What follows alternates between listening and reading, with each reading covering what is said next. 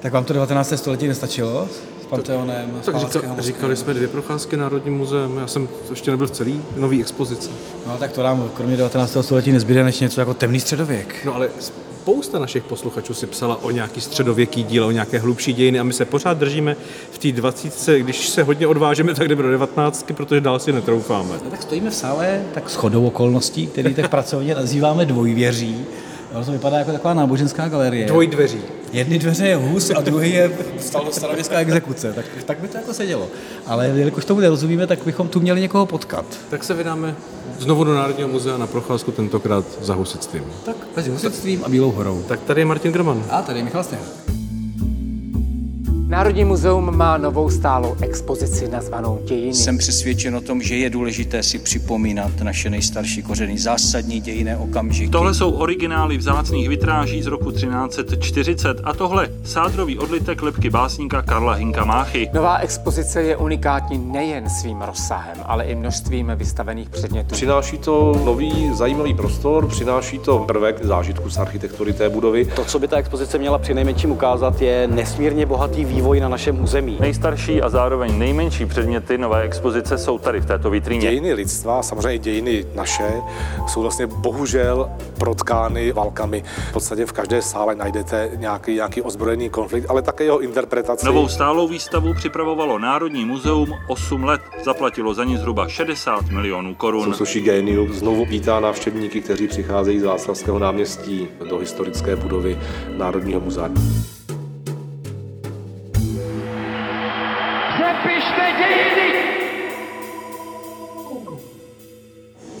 Nám pozval koho? Kolegu Alberta Kubištu, s kterým jsme dělali už několik výstavních projektů, který se hlavně věnuje náboženským otázkám v reformace, vztahu e, náboženství mezi, právě někde mezi Husity a, a Bílou horou, včetně toho středoevropského prostoru. Tam nejde jenom o tom, takže tak Dobrého dne v expozici. Dobrý den. Dobrý den. Já jsem tady takový zmatený, Alberte, protože stojíme před jako nádherným retáblem a mě tam něco chybí. Vypadá to, že vám tady někdo už jako kradl trošku v tom té expozici. nechybí, tak vlevo to je svatý Petr, že? ten tam má takový jako klíč. klíč Vpravo někdo s mečem, dobře, ale tady u toho anděla je obrovský prázdný plát. Ono je to smytý. Počkejte, co to tam jako normálně, při uklidu, normálně to tady... při, buď to při uklidu smily, anebo to smily ještě předtím, než se to sem dostalo.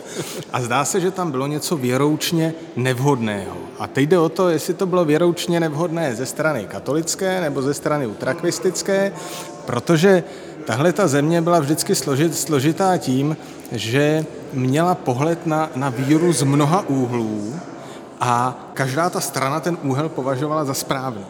No tak eh, Čechy, to, to je to místo, kde mají všichni pravdu, bohužel tu svojí.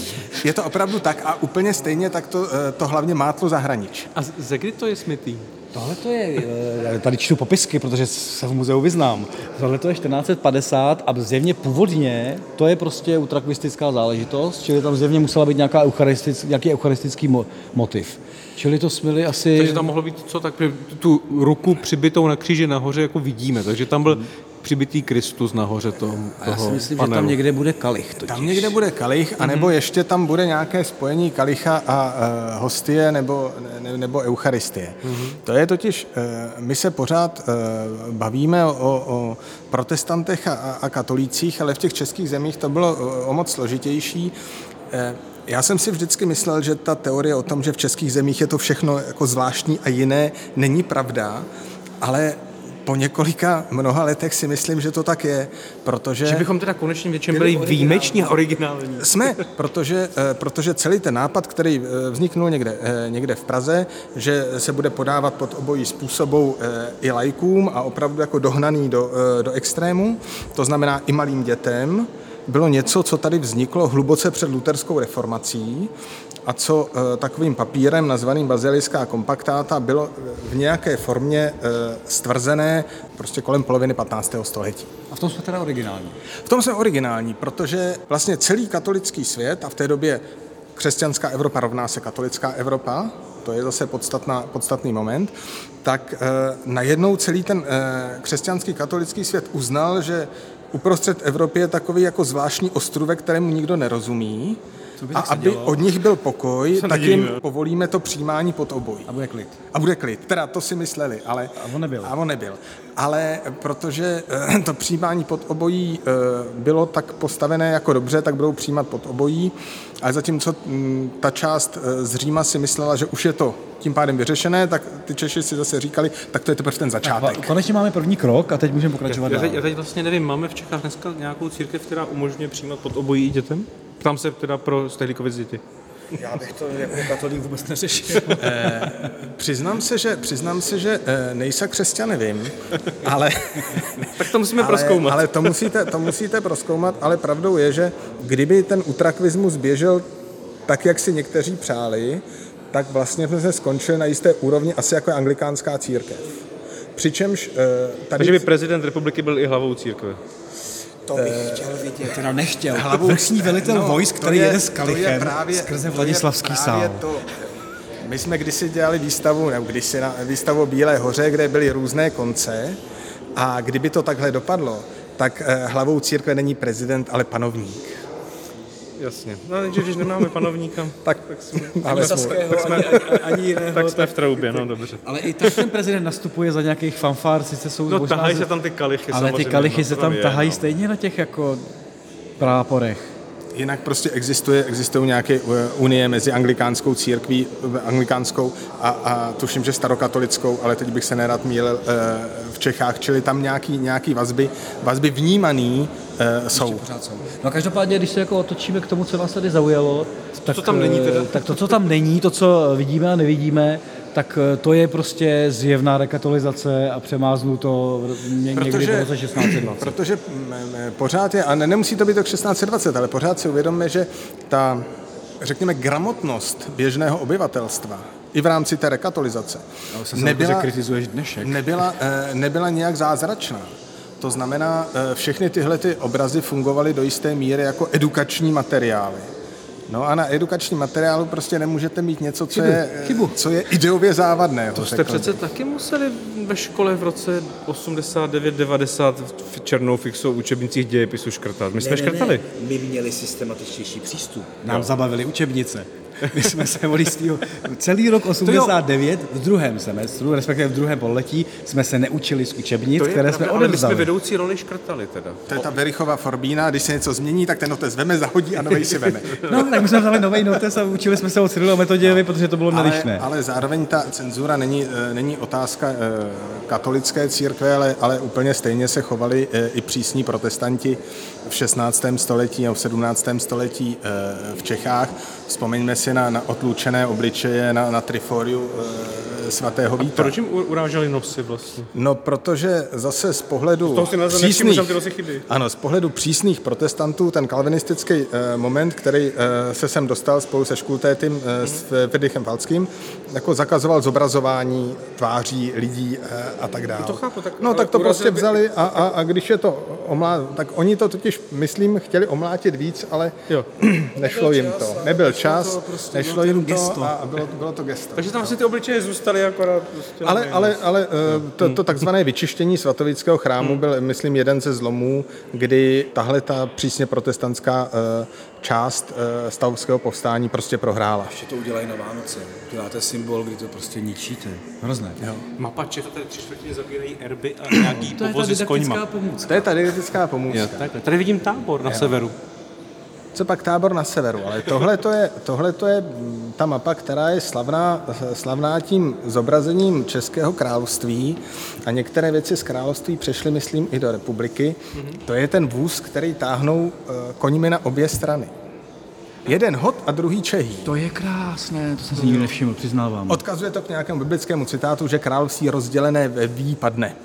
Jo? Ale, ale někdy, mám, někdy, někdy, někdy, mám, někdy mám pocit, že tohle je eh, obraz eh, tohoto státu za posledních několik set let. No neposunuli jsme se. 1518 ne- a ne- nic. ne- Když, ne- když neposunuli táhnou se. koně oběma směry, tak co čekáte? No? Ty, když jsi mluvil o těch husitech, tak uh, ono je to totiž uh, složitější, protože v téhle době ten svět si nebyl vlastně jistý, co ty Češi jsou. Tak husiti jsou trochu nadávka, ale jsou. Pak jsou tady teda kvůli kompaktátům utrakvisti, ale ty utrakvisti vlastně jsou strašně široké spektrum. Někdo jim říká konzervativně radikální, dřív se tomu říkali novou trakvisti, starou trakvisti. Prostě celé se to vztahuje zase se vrátíme zpátky hodně k tomu přijímání potobojí, k té, k té eucharistii, eh, jestli přijímat potobojí i děti eh, nebo děti, děti ne. Tohle je třeba zajímavá věc, protože když byla Klaudiánová mapa, eh, nikoliv tahle, ale jako tisk vydaná v Norimberku, tak si norimberští měšťané pozvali znalce češtiny, jako skutečně někoho, kdo to jako česky uměl, protože tomu nerozuměl a chtěli po něm dobroznání, že celý ten tisk neobsahuje žádné závadné výrazy, popisky, že ty, že ty věci jsou opravdu jako nekacířské. Taková cenzurka prostě předběžná. Eh, spíš eh, opatrnost. Kontrola. Kontrola.